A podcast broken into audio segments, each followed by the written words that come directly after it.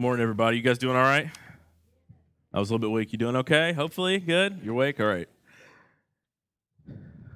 This morning, I was reminded of something. Um, when I lived in Georgia, we would have these Wednesday night suppers at our church, and we'd have, you know, it would be like the meat and three type thing. You know, we'd have ham and then the other, you know, green beans or whatever and a, a roll. It was like your typical, you know, meal that you get cafeteria style. It was good. We all ate together before we had our Wednesday night prayer service, and uh, the youth did, went down there and did what youth do, and uh, so uh, it was a lot. It was a lot of fun.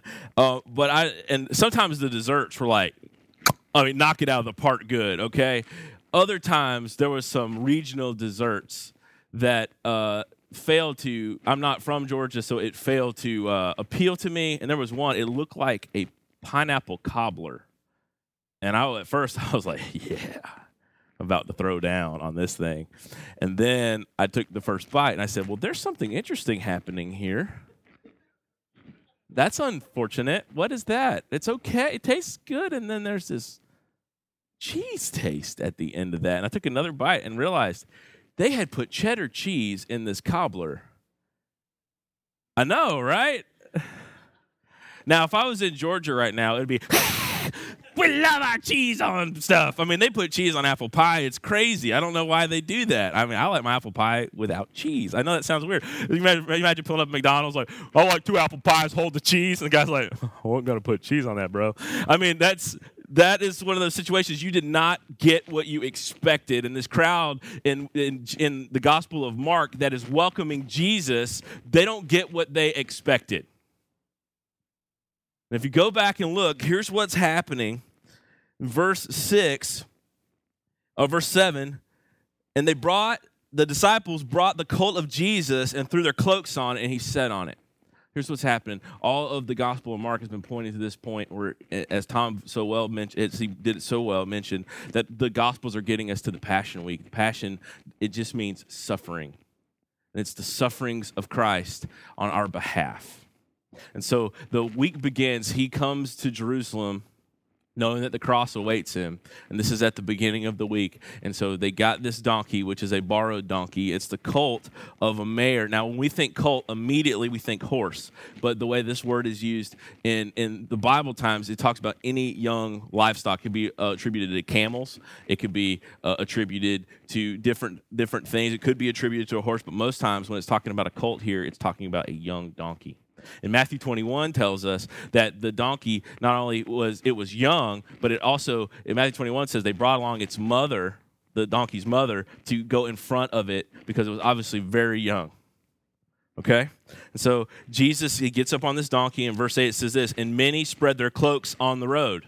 Now that's an odd thing. Now culturally, what it is is when we when we have a, an event, especially when the Academy Awards happen, what do they roll out? Red carpet. This is a very similar act here. They didn't have the red carpet, but they took their cloaks off and they put it down, welcoming in Jesus as a conquering king. And as it's kind of the ticker tape parade of the day, okay? The team won the Super Bowl. The team did this. The conqueror came in. They're, rec- they're welcoming Jesus as a king, and they roll out the red carpet, if you will. But the carpet they're rolling out is the is is what they had on their cloak. So they lay it on the ground, and then in verse eight it says, and others spread leafy branches on the ground, and they had cut them from the fields. Now, this, if you've ever watched a sporting event, March Madness is going on right now, you always see those people with their. I love the the crowd cams. It's one of the reasons. If you don't like sports, watch it with your your significant other who does watch it, because you will get to see some weird behavior people like half blue, half silver. Woo! Okay, we were in Murfreesboro yesterday, and everybody is wearing that that Raider blue. Okay, for their big. Sorry if they broke your bracket. Okay, they, everybody was getting just is pumped for that. So if you go, you only see that. What do you see in the stands? You see people painted. You see people acting crazy. You see the foam fingers. Woo! You see the big poster boards. The palm branches was kind of like their their confetti their poster board. It was meant to welcome this one who is a conqueror. And they're waving him around and they're putting him on the ground and they're welcoming Jesus as the king that he is. Now it goes on, it says, and those who went before them and those who shouting, they said, Hosanna, which is God save us. And so they recognize, they see Jesus coming as a conquering king that's going to overthrow their oppression. And the, the people that is, are oppressing the, the, the people in Jerusalem and the Israelites this time, God's people, are the Romans. If you've ever do, want to do a search on history, they were mighty militarily. They owned most of the known world, or in, at some point, just they, they, they, they ruled. It was a massive empire. And the, the Israelites were waiting for the hope of the Messiah, who was the one who would overthrow their oppressors and set up God's rule and reign on the earth. And so when they see Jesus, they're like, Hosanna. It's like a war cry. They're excited. They're, they're like kids on Christmas Eve. You know what that's like, right? Oh man, this is so awesome. Tomorrow there will be a glut of presents and paper, and it's going to be the best, okay? And you say, go to sleep at nine o'clock, and what do they do? Oh, okay, I'm going to go to sleep. Fidget, fidget, leg. I mean, it's excitement. And these people have been under oppression for so many years. And then they, they see this one Jesus and they're welcoming the red carpet. They're saying, Hosanna, God is saving us. He is sending the chosen one, the Messiah. And he says this Blessed is he who comes in the name of the Lord. And then verse 10 says, Blessed is the blessed is the coming kingdom of our father David. Hosanna in the highest. They are ready to go. I bet you some of the people there who are more militant in nature are sharpening swords. This guy is the king. Let's cut some folks, okay? Doesn't work out that way. And here's, here's one thing you need to know Jesus' mode of transportation tells us what we need to know about his mission. Let me say that again. Jesus' mode of transportation tells us all we need to know about his mission. Because what the people were expecting was an armored Ferrari or a Humvee with a big old 50 cal on top, tanks, procession of military might, and they got, instead of the armored Ferrari, they got a Pinto. And a borrowed one at that. Because if you actually look in verse 3, Jesus says there's a guy, he's got this donkey over there, and I want you to go. He tells his disciples to go. It's not Grand Theft Donkey, okay, because they ask, okay? I don't know how many years you get for Grand Theft Donkey. Don't try that. And so we get here, and the Lord, he said in verse 3, it says, If anyone says to you, Why are you doing this? Going to get that, that colt and its mom, we find out from Matthew 21, um, say, The Lord has need of it and will send it back here immediately. It's a borrowed donkey.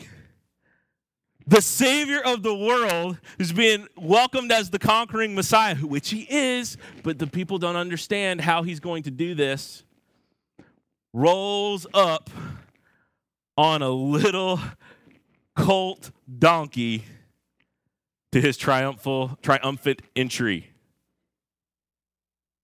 It's in keeping with scripture, first off. Zechariah 9 9, this is a fulfillment of scripture, says this Rejoice greatly, O daughter of Zion. Shout aloud, O daughter of Jerusalem. Behold, your king is coming to you. Righteous and having salvation is he, humble and mounted on a donkey, on a colt, on the foal of a donkey. I mean, it's like pulling up to Thunder Beach or a motorcycle rally on a Vespa. Anticlimactic for these people. But it's in keeping with Scripture. Secondly, it's defying messianic expectations. They wanted a war, they wanted salvation now. And he's not bringing it now in the sense of overthrowing the oppressors. Now he is bringing it through his own suffering. The humble Son of God, who is worthy and will one day come back on a white steed and will like rule and reign and will come as a warrior, first came on a donkey to show that what you think is going to happen is not the way it's going to be. And if this is in keeping with Jesus' entire ministry, Read, read, the, read the Gospels. If you ever think you got Jesus pegged, read the Gospels. Well, why did he do that? Man, he makes you uncomfortable. He gives in his parables, he gives he gives examples and makes people heroes who are not society's best and brightest. He says, "Blessed are the poor." And they're thinking, "Why?" Cuz like we think of poor now as like you still have enough to eat and you have some form of government assistance. Poor then was po. Like nothing. Like you might eat, you might die. Blessed are the poor, they'll inherit the earth. Blessed are the peacemakers. You imagine in this climate where there are some, even some of Jesus' disciples were militant in nature and wanted to overthrow Rome with, with military might. It's a good word for us in, this, in these charged political times that we don't need to be thinking that the world can change by force. The only way the world will change in any good way is the gospel and this good news and this king who comes as a humble servant. And he shows up, he rolls up on his donkey. Welcome to the conqueror. What is he riding? Hosanna! Oh, he's got to get something different than that. I will never forget when I was in Graceville, Florida, in Bible college. I got we have a Honda Element. If you haven't seen it, it's a box on wheels. We like it. Some people don't. We rolled up to this gas station. I get out, and this old there's a couple old gentlemen sitting there, and this boy, this guy goes, "Son, that is the ugliest car I have ever seen." I'm like, I don't know you. what is your problem? And I could, I could, you could imagine the murmurs like, "Hey, the king is, is the what is he driving?" It's on purpose. He's coming. This shows us he's defying messianic expectations. He will be the king, but he will do it through suffering and full submission to God, and not through violence. Well, at least not through violence that he would undertake. It would be done to him. Thirdly, we see that his showing up on this shows a couple of things that Jesus came for service and humiliation. The, the God man, God descended in flesh, in the second person of the Trinity, Jesus, to serve and to be humiliated on our behalf. Now, I want you to backtrack with me for a second to the events that kind of lead up to this one. So if you got your Bible, just just just go one or two pages back over to Mark chapter 10 and verse 35. And this is right in the narrative that Mark writes. We have this very interesting scene that's going to show up. And I'm going to summarize. We're going to start it's Mark 10, 42. We're going to start reading. But let me summarize what's happening. Jesus, for the third time, just said, I'm going to Jerusalem. When I go to Jerusalem, they're going to crucify me. I'm going to die, and then I'm going to be raised on the third day. And his disciples are like, what? You're the Messiah. Let's sharpen the swords. What's the deal?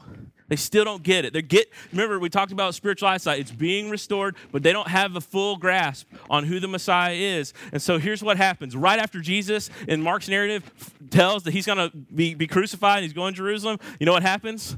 James and James and John get together and like, hey, um, we need to go ask Jesus a question. So they go up to Jesus and they're like, Hey Jesus, when you come in your kingdom, um, me and my brother here, we'd like to be on your right and your left hand, which basically means in your new upcoming government that you're going to set up, I want to be number two and my brother be number three in command. We want to be on your cabinet. We want to be the other people. Like when you're standing up there giving a speech and you're ruling and reigning, we want to be right there going, That's right, Jesus. And we want to have that position where it's like, oh yeah, well Jesus can't, he's not, he's not gonna be able to handle that. It's like, James, you're my number two guy. Go take care of that. John, you're number three. You go take care of this. They wanted this position of prominence. And Jesus said, Can you drink the cup that I'm about to drink? They didn't understand. They said, Yeah, we can. He's talking about the cross and the crucifixion. They don't understand what's happening. And then, well, you know what? Word gets around to the other disciples, and they're cool with it, right? No, do you punks? This is the second time the Gospels even record that they'd send their mom one time to ask Jesus. Losers, okay? Mommy, go ask Jesus if we can be in power, okay? It's in the Bible, okay? Not, not that tone of voice, but that's in there, okay? And we get to this situation, and the disciples are mad, and they start fighting with her. No, I into the great. How dare you? I did this. I'm sure I, you could just I could just see this. Like I've been I've been hanging around, and one time I had to do this and had to go do this for Jesus, and I should be. Jesus, in verse 42. Jesus called them to him, and he said to them, "All right, boys, sit down." Let's get this straight. It's kind of like those of you who work in preschool ministry here. All right, everybody, the fighting ends now. We're going to have a talk. And Jesus called them to him and said, You know that those who are considered rulers of the Gentiles lord it over them, but it shall not be so among you. But whoever would be great among you must be your servant. I bet you there were some people right there going, Ooh. You want to be great? You don't pursue greatness. In my kingdom, you pursue service. And then it says, And whoever should be first among you must be a slave of all. Those are words we do not like right there. Then Jesus gives us an insight into his mission, the same insight that him riding up on a donkey would show. Verse 45 For even the Son of Man came not to be served, but to serve and to give his life as a ransom for many. Jesus is calling his disciples away from worldly standards of what it means to be rich and powerful and be, be in a prominent position. And he's showing them by his own example and calling them out to stop living lives that are pursuing their own pleasures, their own glory, and their own position, to follow him and take up a cross. And today, we can see as this, this juxtaposition of him being welcomed and this huge red carpet welcoming, we could see that against the fact that he came on as a colt, came in riding on a donkey. And we see that going back and looking at this, this incident that happened right before that, we can see that Jesus, his example is sacrificial servanthood. That's how he came. So if we are his followers, we are Christians, little Christ, if we are his believers, does it not stand to reason that we should follow him in his mission as well? Because he told the disciples to do that. In the kingdom, if you want to be great, you become the slave of all, the servant of all. And so I want to challenge us because, believer, because Jesus was the servant we must give our lives in humble, sacrificial service of others. This is not going to be the most popular of messages. It's not the most popular message for me to preach to myself, and it's definitely not the proper. Me- it's not the most popular of messages to tell them because here's what we like. We like the Gentile form of leadership. Look with me again when Jesus says in verse 42, and Jesus called to them and he said to them, You know that those who are considered rulers of the Gentiles lord it over them, and their great ones exercise authority over them. So he's he's showing this that there is a there is a style of leadership, there's a style of of how you handle prominence and position that is incompatible with how you're supposed to serve me, how you're supposed to lead in my kingdom. And here's what it is. How do the Gentiles rule? Well, they like their power, they like their position, and they like to exercise that position over other people. You know what that did? They used that so they would not have to, so their life would be easier. For example, you walk into the house, you've been the breadwinner, you come in and you're like, all right, everybody, let's see how this is going to happen because my life's a little bit difficult, and I want to get since I'm winning, you know, winning the bread money and bringing home the bacon per se. You're going to do what I want you to do because I am the king of the castle. So, honey, get going on the laundry and the meal. Kids, yard work. Me, the throne of my recliner. Oh, TV. I know that's I know that sounds hilarious and, and kind of a but that is exactly what these Gentile these Gentile governors were doing. They would take their power and position that they came to, sometimes because they were even good at their job, the power and position of a king or a or a leader at this time, and they would use that position to make everybody subservient to them and to make people work for them. Because that's what service is is working on someone else's behalf. And so the Gentile way of ruling and leadership was to lord it over. You know who I am? I don't pick up garbage. You know who I am? That's not a task for me. My task is to look royal and regal and to tell you what to do and to exercise my authority. And, and they would have known this very well with dealing with the Romans. Because the Romans could conscript you anytime to do a task for them, no matter who you were unless you're a Roman citizen. So you go up to the Gentiles and be like, all right, you right here. You want, I want you to carry this with me down the road. Remember, Jesus would talk about this if someone asked you to do a task. He was this was in the idea you go with them the extra mile. You remember that that whole story in the Gospels? That that is the idea here is that there were there were Gentile leaders of and people in authority that were using their power, position, and privilege not to serve other people, but to make their life easier and to serve themselves. And so they were exploiting and using other people. And even, and this is actually within their prerogative to do so. But they were doing this in a way that was, was they were exploiting other people. Have you guys ever seen the show Undercover Boss? It's a great example of the opposite of this. Undercover boss, you know, you have the CEO, and a lot of times the CEO is aloof and doesn't understand what's going on. What happens? They go and they wear a ridiculous outfit.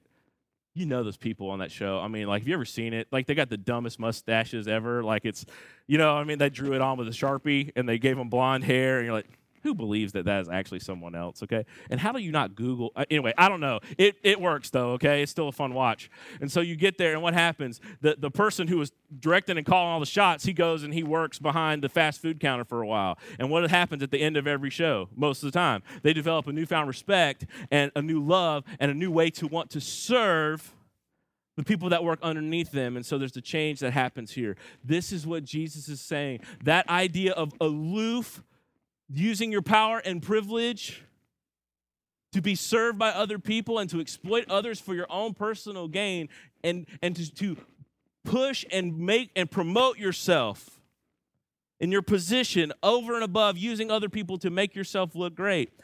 That is not what my kingdom is about. That is what the world's about. So to be a follower of mine you must not seek your own position, rely on your privilege, and use your power to exploit others. But what you were to do is because you've been given so much disciples, because I've been with you in all these years of ministry, you are just supposed to sacrificially serve one another and those who would come.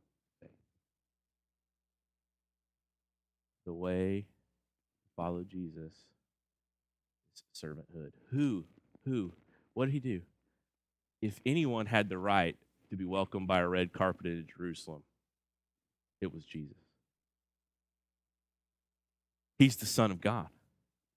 He's the one who Colossians tell us that everything in this world was made through him, by him, and for him. He knew where that donkey was. Didn't even have to go in the city. He knew according to the Father's divine plan, he said, It's going to be tied up over there. Go borrow for me a donkey. Someone asks you about it, say, It'll be back. That donkey, he was very familiar with every part of that. He's agent through creation. He knows how that donkey operates. He knows how that donkey metabolizes. He knows how that donkey's internal organs work because he was the agent by which all things came into existence. Not only that, he's the one who called out the people, his people Israel He's the one who, who gave life to every person and sustains life of every person in that city on that day. Of course, they needed more than just cloaks and, and palm branches. They needed to get the whole city pumped. They, they, he was worthy of so much. He, he would be worthy of them taking every treasure that they had and laying them at his feet. He is so worthy. He is so awesome. If anyone deserved to be worshiped, and to be exalted forever. It was Jesus. But what did he do? He came, laying aside not his person, not his godhood, but he laid aside the riches of heaven to descend and to humiliate himself, to come to breathe air for the first time in a stable filled with animals. And he lived a life as king in which he was despised and rejected by men. And he's headed to a cross. So, what did he do? The one who is worthy of all worship and service laid it aside to serve other people, and that's our example. And it causes and calls his people to do the same thing to not live to be served, to not live to what we can get, to not live to how we can exploit other people, to not live so people will serve us, but so that we may serve others, because that's where true greatness is found in following Jesus. And I'm going to give you some examples of what that looks like because we're talking in a, in a very theoretical sense. I want to give you some examples of people I've gotten, by the grace of God, gotten to meet in my life that have been these ones who did not consider their, their, their intellect, their position, their power to be something that they should use for their own gain, but we use to serve other people. The first people I think of are, are William and Heidi Hahn. They're missionaries. They're our missionaries because we support we support the Southern Baptist Convention and the International Mission Board. They are in Ghana, West Africa right now. William is one of the most talented photographers, videographers, and uh, and web designers I've ever met in my entire life. He is a phenomenal guy, um, and also his wife went to like a bazillion years of school. That's a technical uh, measurement. A bazillion years of school to become a surgeon. She's a very good surgeon, and she went through they they, their whole life from from the time they got married. They every step they took was strategically taken to get them to Ghana, West Africa, to serve Jesus, to spread the gospel, and to do hospital work in Ghana. Do you know how much a surgeon can make? Like a lot. I don't know either. Call one. Ask them. Be rude. I, no, don't do that. Okay. My pastor told me to call you and ask you how much you make. That's not a joke. Okay. Here noted joke. Okay.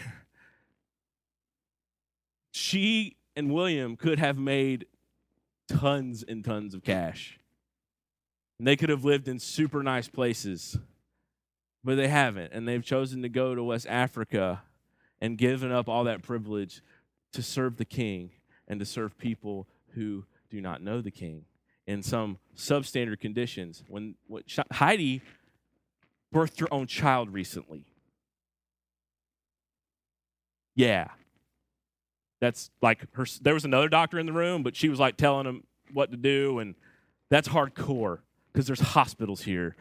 And William, and there's somewhere in the room, and like I was thinking, thank you, America, America. Okay, I mean, because you're like, I do not want to be that there for that. I mean, that's that's especially without a doctor and like you know surgical mask. I mean, that's what happened to them. Got some other friends that and uh, Tebra and Dodd, uh, Te- Tebra, Deborah and Todd Hoskins who are in Madagascar, and it's not like the movie, the animated movie, okay? There's parasites everywhere, and they live in this place that takes them three days to get there from when they get to the big city. It's about, it takes about $4,000 for them to travel to this place. They live in this place, and they're constantly hungry. They're constantly have, they constantly have stomach bugs. These people were college educated. Both of them had master's degrees, and what did they do? They gave it up for the glory of God and for the service of people that they might know the gospel. That seems insane and freakish and weird to the world.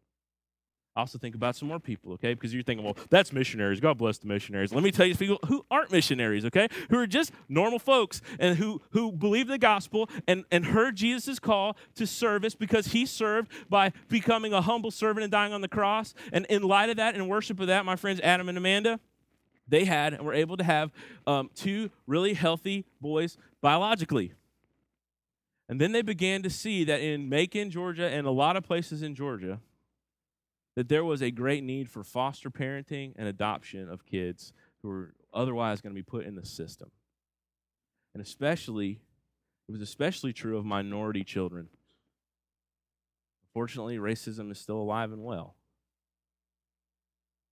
And so, Adam and Amanda,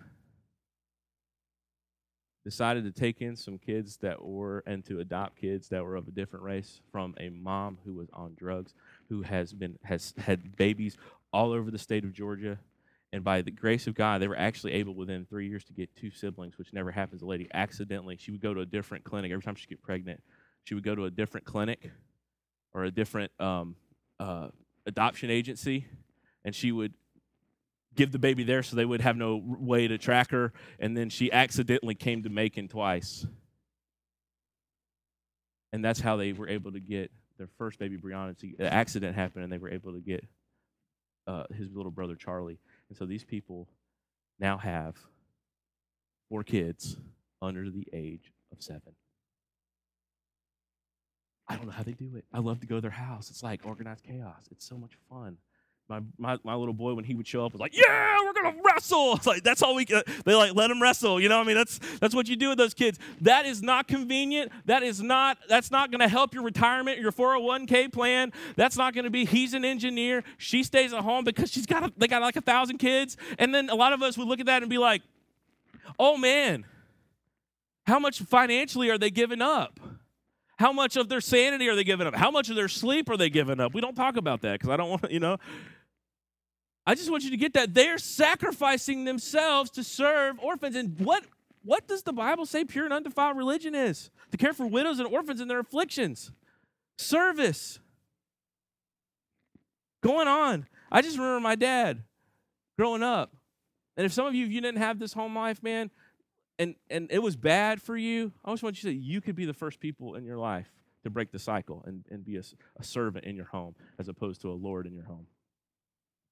I just remember my dad growing up. By the grace of God, I had a dad who who my dad has a PhD in soil mechanics. I don't know what he does. I mean, I know it's roads and stuff.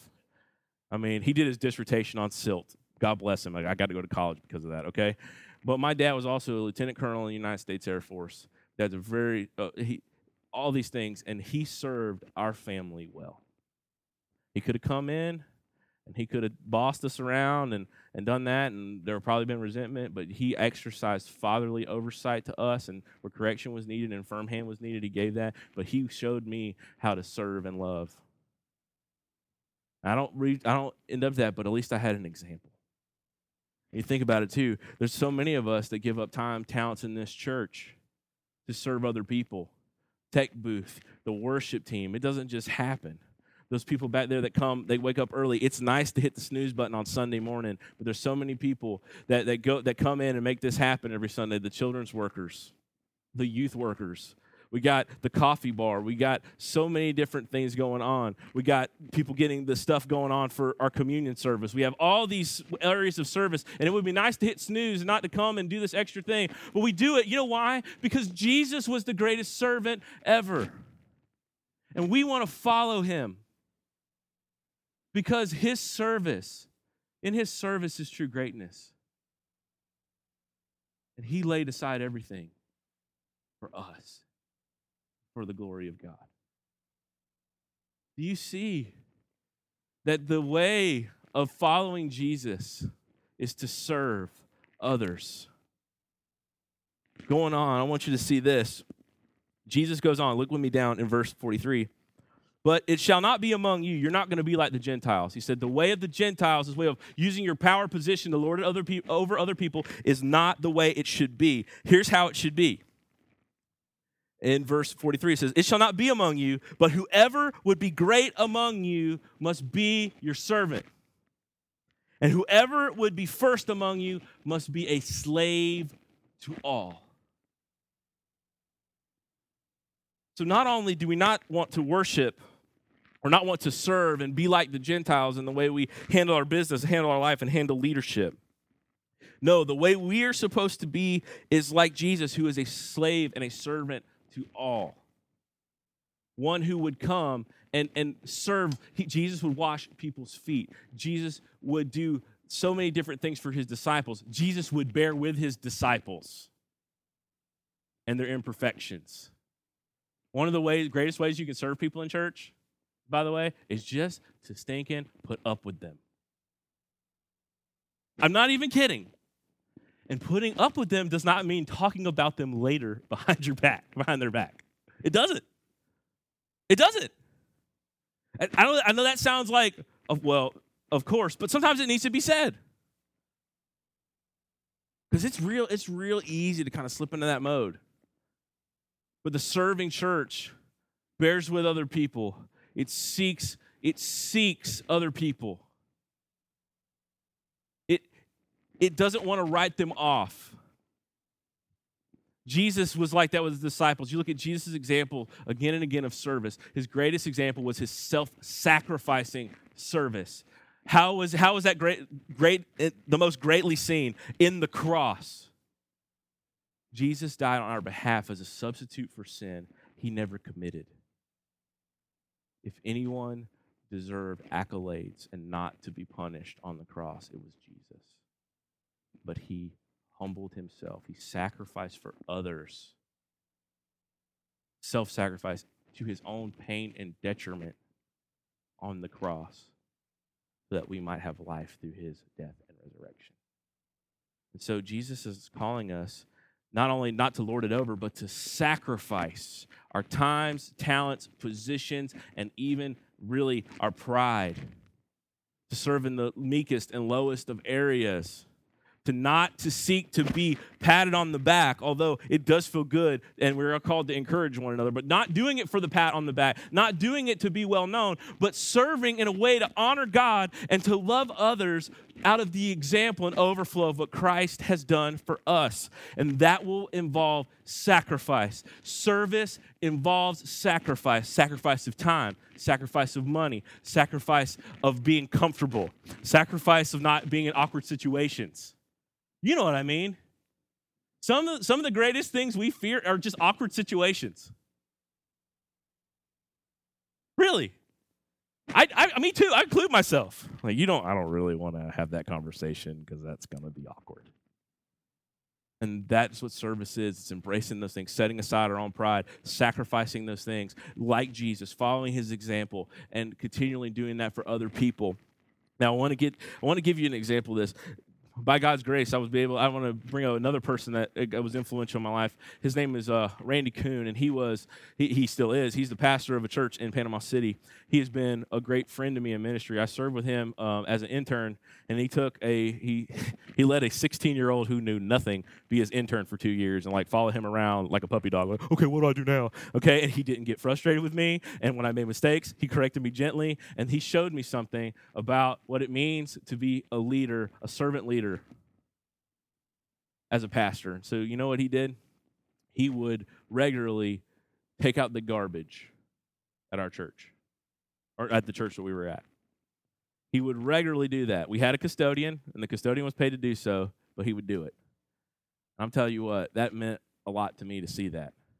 Every time they had a fellowship, you know, potluck, whatever you want to call it. I know we got different, we got people from all over the country, whatever you want to call it, potluck, dinner, supper, whatever, okay? Whatever you want to call it. When we would eat at church and when people would bring things, you know what he would do? He'd eat last. Sometimes that'll cost you. I took his lead, man. I, I would try. I try to do that. I fail. Don't give me. This is not a put Matt on the pedals thing. You know me. You know I got problems. Okay.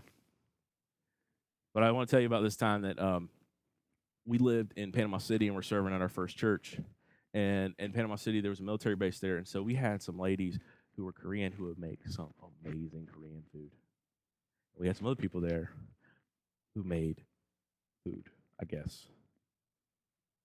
I mean, I don't know what it was, but I had learned, and the other pastor I was serving with, uh, uh, Craig Walker, he and him had had the same philosophy that if we are going to be pastors, we need to be servants of all. And so we tried. We didn't make a big deal about, oh, I'm waiting to eat till the last time. Because that's that's like the opposite of what you're supposed to do, making a big deal. Because then you got your reward. Because people are like, oh, how spiritual that person is. Okay, you got your reward. No, no, no.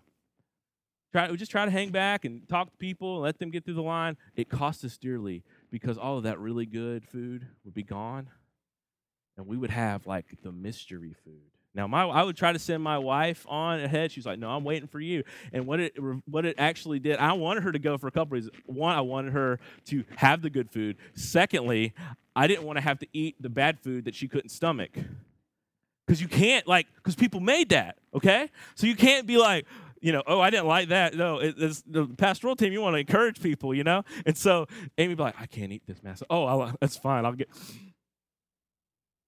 mm. Missionary eating. God, I'll get this down if you can keep it down. Okay, I mean, it's, it's what you're praying. And honestly, I didn't realize that we actually had good food at this church for the fellowship. I used to hate when the fellowship happened, like not because of hanging out with people. I love that, but because like, what are we gonna eat? Why is that gray? That's purple.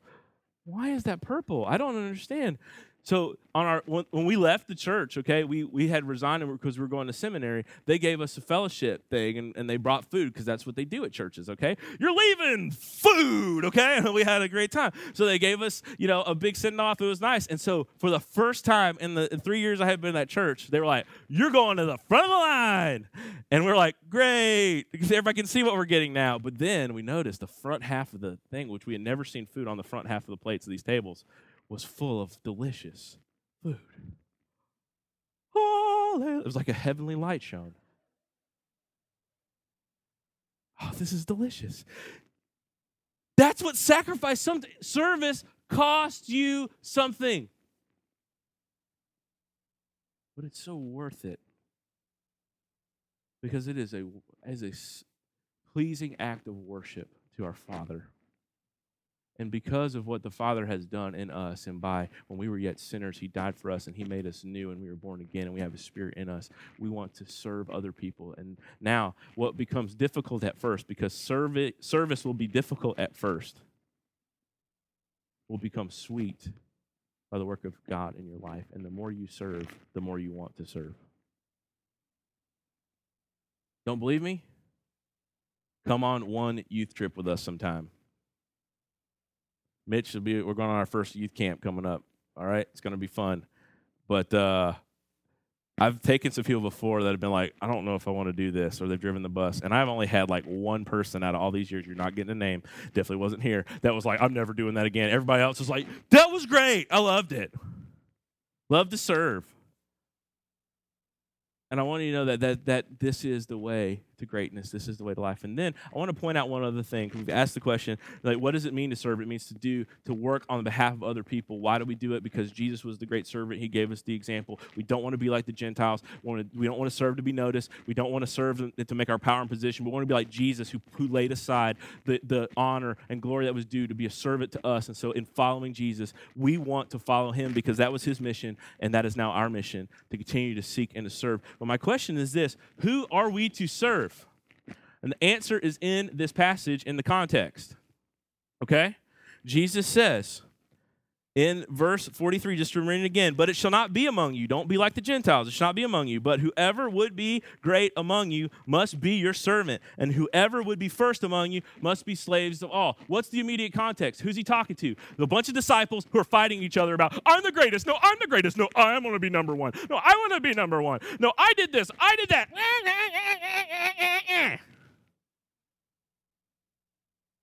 First off, it's in service happens amongst the brothers, sisters Christ. We are to first serve each other in context. Slave of slave for one another. You know what that means. If we get if if if we don't get this, we're in danger. Okay? And I'm not, this church has great servants, and, and we do have a lot of people who serve. Deacons serve great. We have so many servants but there's always room for more. And if we're going to do what God's called us to do and reach others, we got to serve more people and we got to have more servants. We get to this place, we are to serve one another. That means to bear with one another, to not talk about one another behind each other's back, to when we offer criticism, may it be constructive and not destructive. When we come and we, we bring encouragement and we bear with one another when, per, when our personalities don't match up and they won't, because do you know what joins us together? It's not same socioeconomic status. It's not the same political party. It's not the same whatever. You know what joins us together? We are all hopeless rebels apart from God, joined together in this hodgepodge, crazy group of people from all across the world, from all across these different cultures, from all these different backgrounds, from all these different family situations, called out by God through the grace of Jesus Christ to be together in community, and we're all different. And if you think you're normal, you're somebody else's weird. I swear. You don't believe me? I didn't ask him, but Tom's from Michigan. This is like crossing into another world. And if you went to Michigan, it would be the same way. You said y'all, they'd be like, sweet tea. it doesn't exist. okay? We're called out to love and to serve one another. His disciples are at each other's throats. I want to be the greatest. No, I want to serve here. No, I want to do this. I want to. No, no. no. Stop it. Stop it. You, in my kingdom, Jesus says, you must be a slave to all and a servant of all. And before you can offer a criticism, or word of correction, ask this question Am I serving enough to make that criticism I offer valid? Just something to think about. Because I heard a, I heard a great tip from a pastor a long time ago. It's probably a blog, you know, who, who knows where it was from. He says, if you won't take advice from that person, don't take their criticism to heart. And we do need constructive criticism and we do need correction. That's what I'm talking about. Don't don't. We need to make sure we are doing it all in service and in love. So, thirdly, I just want you to see this verse 45, Jesus again, he reiterates, it reiterates his mission. And this is why his, his disciples are not supposed to be like the Gentiles, but supposed to be self sacrificing, humble servants. Verse 45, Jesus underscores yet again what his mission is that we, his mission that is made evident and pictured by the donkey he rides. Remember, we're taking it back to Palm Sunday. Verse 45, for even the Son of Man came not to be served, but to serve and to give his life as a ransom for many. The first, who are we to serve one another? Who are we to serve? Those who have not yet heard and come to Christ. Jesus gave his life as a ransom for many. You look in other parts of the Gospels, especially in John, Jesus says, I, there, I have other disciples, other sheep, which are not of this fold. I want you to know this. There are some who believe in Christ across every nation, tribe, tongue, people group, in the world. His church is called to be the faithful witness, not to turn hearts necessarily in the sense that, that our preaching can do anything but what the Spirit can accomplish. You hear that? It's all salvation is completely 100% the work of Jesus, the work of the Holy Spirit and God. It's, it's a God work. But we get to be hands and feet, help open eyes, like Eric talked about in our during our our, our, our revival time.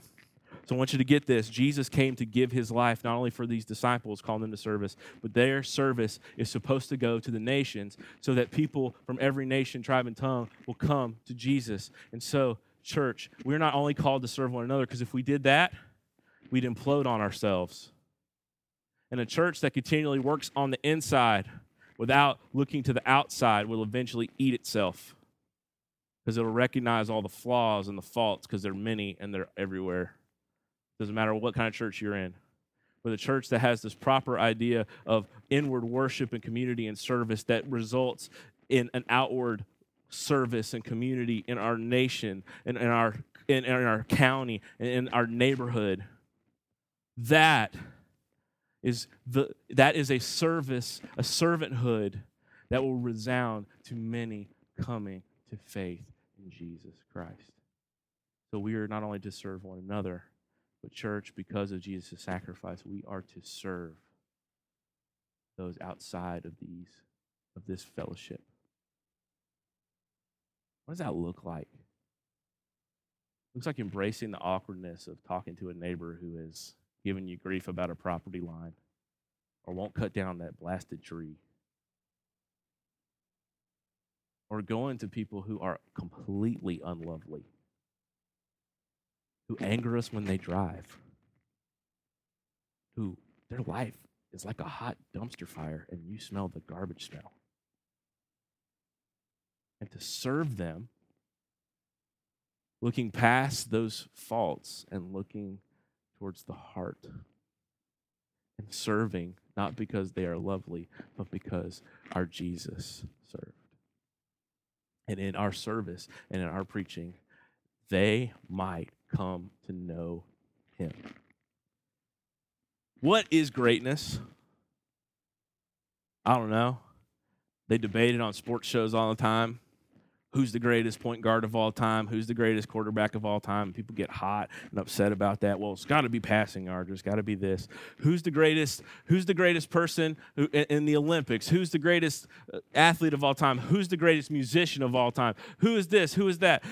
People are constantly talking about what's great and they're striving for greatness. What's the greatest corporation in America right now? They get the Forbes top 100. Who's the richest person? Da da da. Jesus said this those who are great in the kingdom will become servants of all. Do you want this to be a great church? I do. But that's, you know what that does not look like necessarily? We got the highest attendance. So then I can go and talk to all my preacher buddies and say, guess what?